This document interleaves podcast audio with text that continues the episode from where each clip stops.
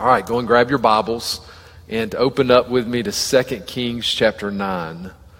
2 Kings chapter 9. I was just, just talking with Miss Connie that I think one of the things I've really enjoyed about studying through 1st and 2nd Kings is this is one of those periods in Jewish history that, that most of us are kind of fuzzy on. So we know about the Exodus and we know about Joshua and maybe we know a few of the judges' stories, right? We know Samson and some of those stories. And when it gets to the kings, we know about David. We know a little bit about Solomon. But once you get past the story of Solomon, there's a pretty big gap in most of our minds about what God was doing in those days. And so it's great to study 1st and 2nd Kings because that's the time period that it focuses on. We're looking at the monarchy of Israel. Um, and, and we're in this unique period in that the great nation of Israel has split into two empires. So we, I mention this every week. The two southern tribes have stayed loyal to the line of Davidic kings. The ten northern tribes have broken away. They have formed their, their own nation. And, and it's kind of a, a mixed bag for both empires. You've got two separate nations now that have been formed. The northern empire is just one long line of evil kings. There's not a single good king that comes to the throne in the northern empire for their entire existence. It's just one evil king after the next. The southern kingdom has a few good kings mixed in with it. But both kingdoms at different times, as we've tracked through the story, each kingdom has had periods of instability and periods of difficulty. But the period we're going to enter into tonight, this is going to be the next few chapters, is really going to be one of the most cataclysmic periods of instability that you get in 1st and 2nd Kings. Because here's what happens tonight we're going to see where the king of the northern empire and the king of the southern empire are assassinated on the same day by the same man. Okay, so both kings are going to be killed. And what it's going to do is it's going to leave a huge, particularly in the southern kingdom, it's going to leave a huge power vacuum. So that it's going to lead in the chapters to come in the southern kingdom, an evil woman is going to come to power. She's going to basically come to the throne, and it's going to bring terror for God's people in the southern kingdom. So th- that's what's happening in these chapters. We're seeing both kings assassinated, lots of instability is going to be happening. That's the big picture. Okay. But if you peel back one of the layers of the onion, going on underneath that big picture, what's really happening in these chapters is this is a story of God's judgment. That's what this is. So God has been saying for a long time, that his judgment is going to fall. So the next couple chapters are, um, I don't know another word for it, they're bloody chapters. There's going to be lots of bloodshed. There, there's going to be lots of people massacred in the coming chapters. These are really the sorts of chapters that make a lot of people uncomfortable. There's lots of folks who claim to be Christians who do not like reading or studying the Old Testament, and they don't like reading or studying the Old Testament because of stories like this. Because it's not just that these are bloody chapters, these are bloody chapters that happen as a direct result of God's judgment. So it's not just bloodshed, it's bloodshed that God's sovereign over. It's, it's bloodshed, in fact, where we're directly told God is the one who's involved in taking the lives of these people. So this bloodshed is happening under the direction of God. And that is an image of God, especially in our day, that lots and lots of people struggle with. You, you, you run into this all of the time. There are so many folks who don't have any room in their theology, any room for a God who judges, any room for a God who would avenge his people. They don't, can't accept that at all. And what that means is for a lot of people, the God they believe in is not the God of the Bible. So, so we're in a day where most folks think of God as He's mainly there just to pat us on the head and tell us how proud of us He is, right? He's just there to encourage and be helpful um, there's no, no notion of a God who would avenge, a God who would judge in this way. But, but that's who God is. That is an aspect. That's not only who God is, but that is an aspect of God's character. So we don't shy away from stories like this because stories like this are teaching us something important about God. Okay, so, so one thing you, if you read the Bible, you can't escape is the fact that God is resolutely committed to righteousness. God is righteous, it's intrinsic to who He is. Well, part of God's righteousness is He is absolutely, unfailingly committed to justice and judgment. That's intrinsic to His righteousness. Committed to justice and judgment. Just a few verses on that. Listen to Deuteronomy. Deuteronomy 32, verse 4. He is the rock. His work is perfect, for all his ways are justice. A God of truth and without injustice. Righteous and upright is he. Or Psalm 89 14. Righteousness and justice are the foundation of your throne. Mercy and truth go before your face. I like this verse. This is describing it like the two pillars that hold up the throne of God are righteousness is one pillar and justice is one pillar. In fact, you realize that in the end, not only will God be worshiped, not only will God be praised for his grace and his salvation, but in the end, God will also be praised for his justice. God will be praised for his judgment. Listen to this scene from Revelation. This is when God has just judged, I mean, vehemently judged wicked Babylon. Revelation 19 1 and 2. Babylon is now in smoke under the judgment of God. And it says, After these things, I heard a loud voice of a great multitude in heaven saying, Alleluia! Salvation and glory and honor and power belong to the Lord our God, for true and righteous are his judgments because he has judged the great harlot who corrupted the earth with her fornication, and he has avenged on her the blood of his servants shed by her. Do you see what's happening here? It's like heaven erupts worshiping God, and what is heaven worshiping God over here? The host of heaven are worshiping God for his judgment. Okay, so we don't shy away from stories of judgment, and that's what we're going to have over the next few chapters. These are going to be stories of judgment. Peel back the onion one other layer. So we've got the kingdoms, uh, cataclysmic things happening, both kings assassinated. Under that, this is a story of God's judgment. But underneath that, something else that's going on is we've got a couple loose threads in the story of 1st and 2nd Kings. Because one of the things that's happened, this is way back halfway through 1st Kings, is God has made a couple of promises that haven't come to fruition yet. And specifically, God has made a couple promises regarding judgment that haven't come to fruition yet. So we've got these loose ends dangling that haven't been resolved. What about these promises that God's made? Is God going to keep his promises or not? I'll, I'll just highlight two of those promises. One I mentioned to you briefly two weeks ago. Do you remember back to the story of Elijah in 1 Kings, where Elijah is at Mount Horeb after the Mount Carmel experience, and Elijah is heartbroken because things haven't gone the way he thought they would go. And it's that great story that, that in my opinion, gets horribly misunderstood about Elijah hearing the wind blowing, and that's turned into a story about hearing the still small voice of God. And this is one of my pet peeves with, the, with that story is that's turned into a story about the main way you hear from God is you need to listen for the still small voice of God in your heart, and that's how you hear from God. That is not what that story about in any shape or form. Okay, it's not about how Elijah heard from God. He doesn't hear a still small voice in his heart in that story. Elijah hears God speak in that story audibly. And God speaks to Elijah with legible words audibly in that story. So it's not about how we hear from God, it's a story about how God moves. God is making the point through Elijah that the way that he is working is, is mostly in less obvious ways. God is not mainly bringing about his will through fantastic light shows and grand miracles. Most of God's work now is being done through the work of providence. And providence is not a hurricane. Providence is a gentle breeze where you oftentimes don't even realize it's blowing. Okay, so that's, I, I keep getting on that story every time. I can't mention that story without talking about that. But one of the things that God does in that story is he tells Elijah how his providence is at work. So Elijah is absolutely depressed because he's fearful if fire from heaven can't turn things around and bring about God's will in Israel, how's God's will ever going to be brought about? And God says that he's going to bring about his will in, in less dramatic ways. He's just going to move empires into place and bring different kings to thrones.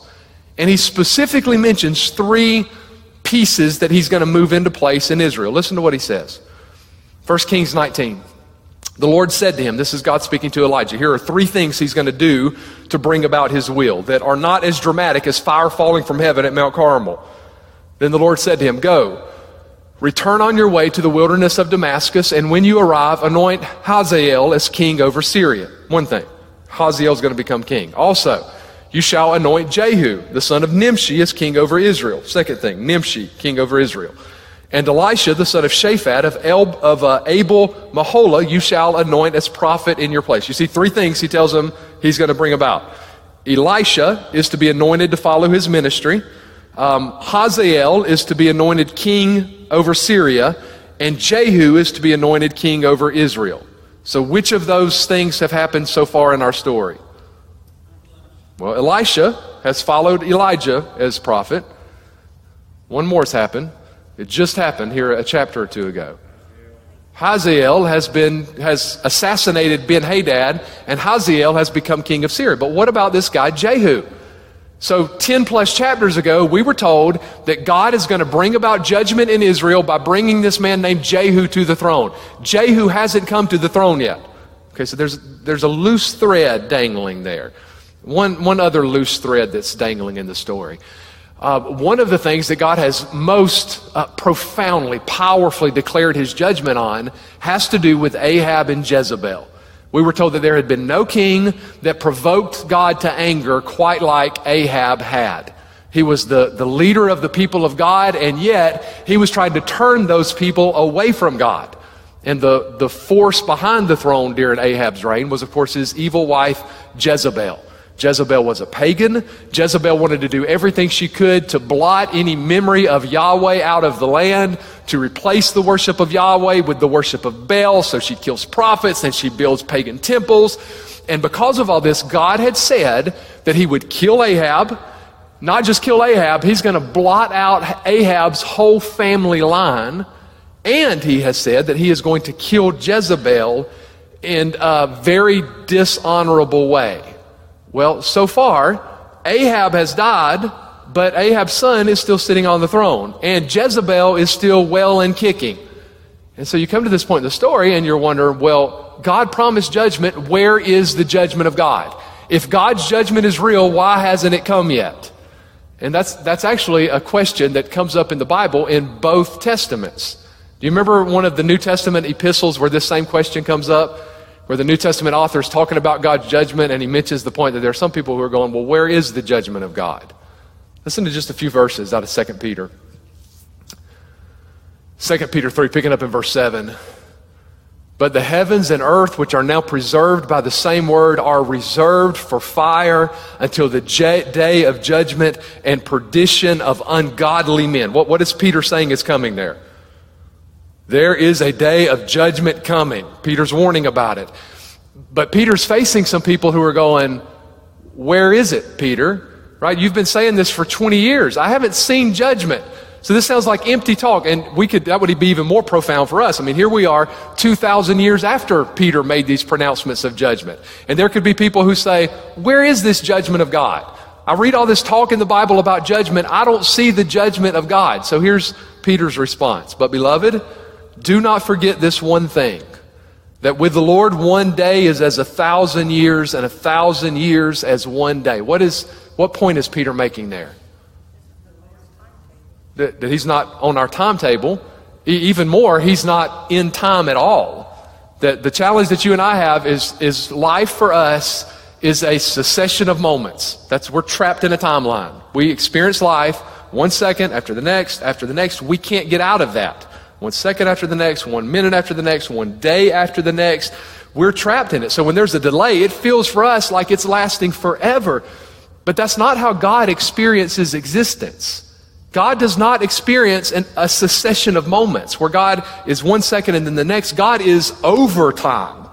God exists above and outside of time, which means for God, one day is in front of him just like a thousand years are in front of him. So for us, something that lasts a day or a thousand years, it might seem like forever, but God's not trapped in this loop of impatience like we are. When God makes a promise, He's going to fulfill that promise. Okay, so that's the point that Peter is making here. He, he's not bound by the laws of patience like we are because he's not trapped in the timeline the way that we are. And so Peter follows that in verse 9. The Lord is not slack concerning his promise. And by the way, what promise is Peter talking about here? It's a promise of judgment. It's not slack concerning his promise, as some count slackness, but is long suffering toward us, not willing that any should perish, but that all should come to repentance. So, what seems like a delay in God's judgment, Peter is saying, what is that really? That's a, a mark of God's mercy. I mean, aren't you glad in your own life that God didn't give immediate judgment? Where would we be if God dropped immediate judgment?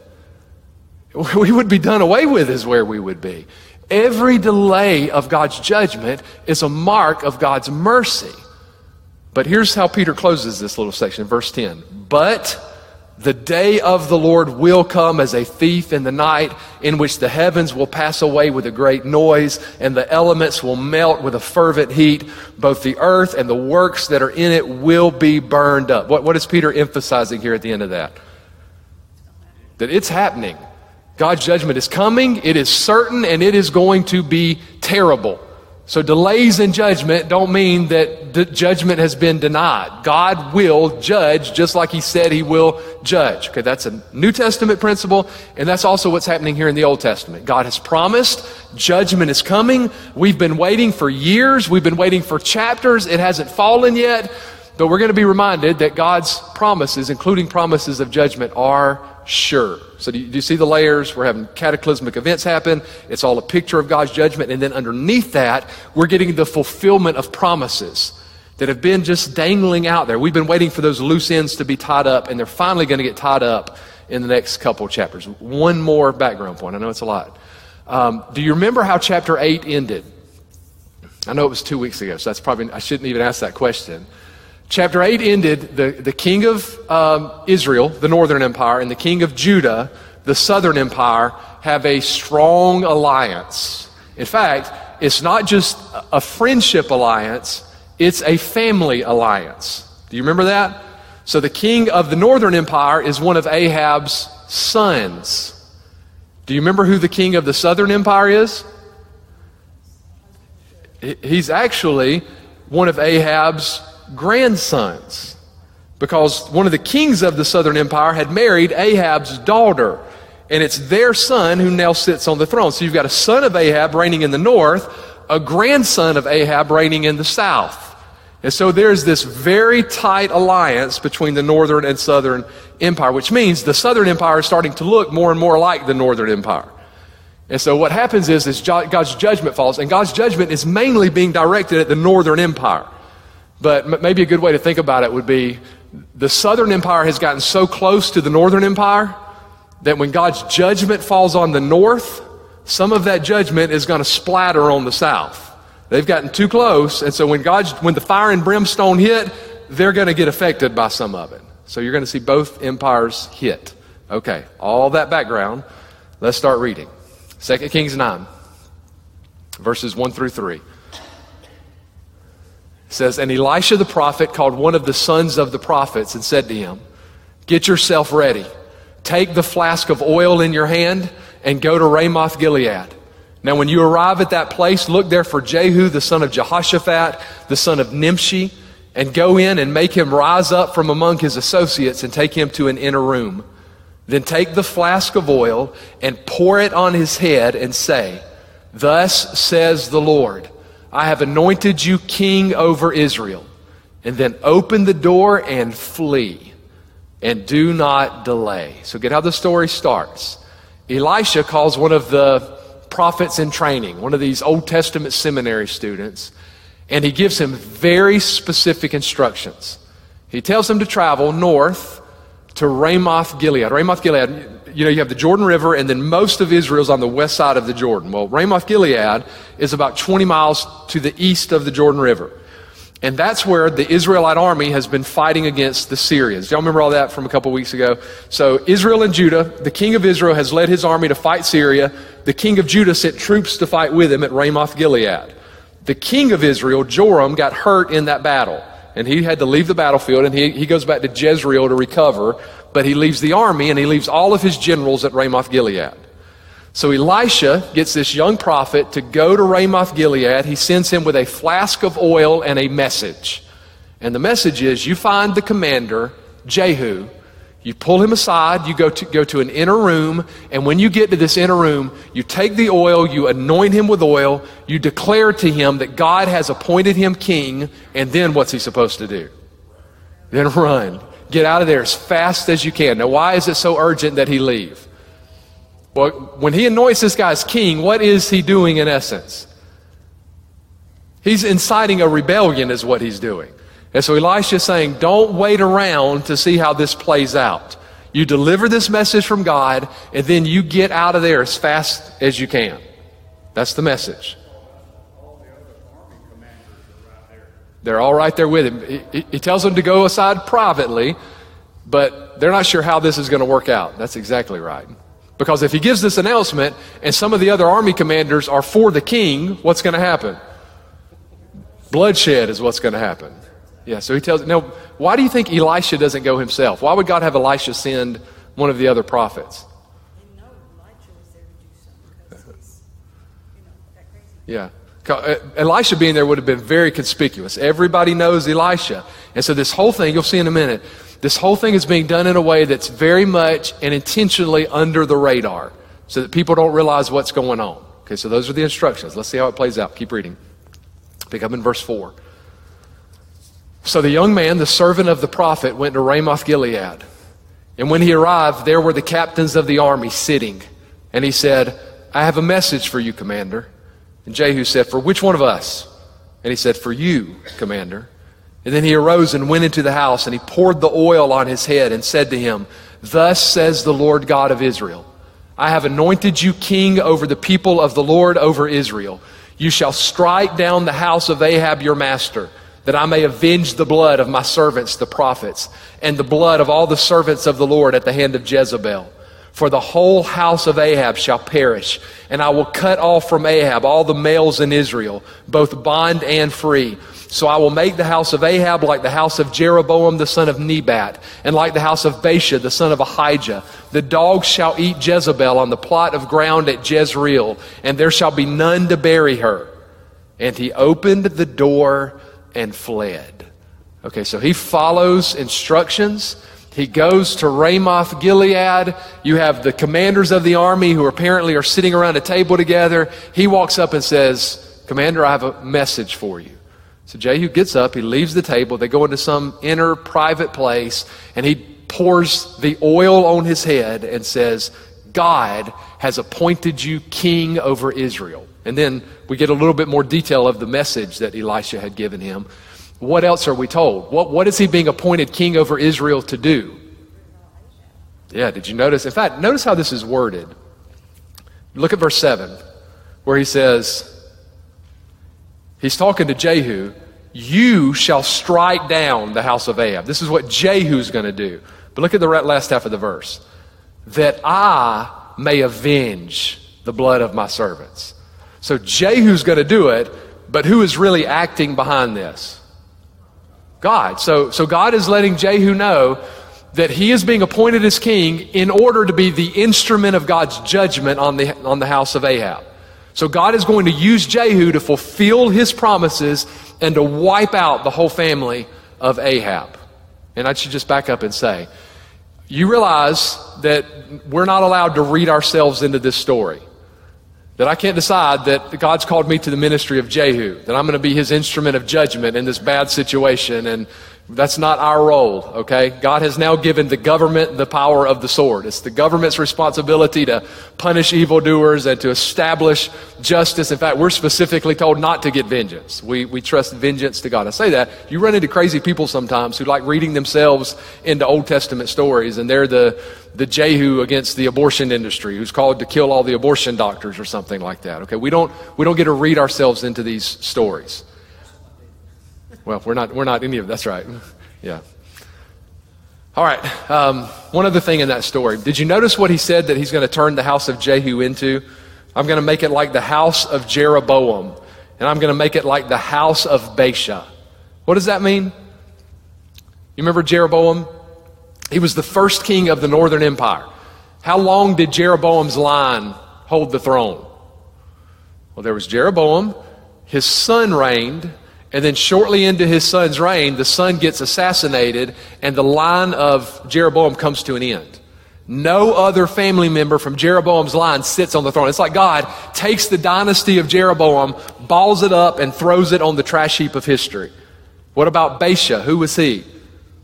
Same story. He was a king in Israel. He reigned. His son reigned after him, and then his son gets assassinated. The dynasty comes to an end. Not another person from the line of Baasha would sit on the throne of Israel. So this is another dynasty that God sort of bought up and throws to the trash heap of history. No other man from that line will sit on the throne. And God is saying that is the same thing He's going to do to the dynasty of Ahab. God is going to bring the dynasty of Ahab to an end, and we could expand on that Ultimately, that's going to happen with every single one of man's dynasties, right? Every empire that man will come up with is eventually going to be found where? On the trash heap of history. None of our kingdoms, none of our royalty, none of our empires will endure. There's, there's, in fact, only one kingly line that is going to last forever. What line is that? That's the line of David.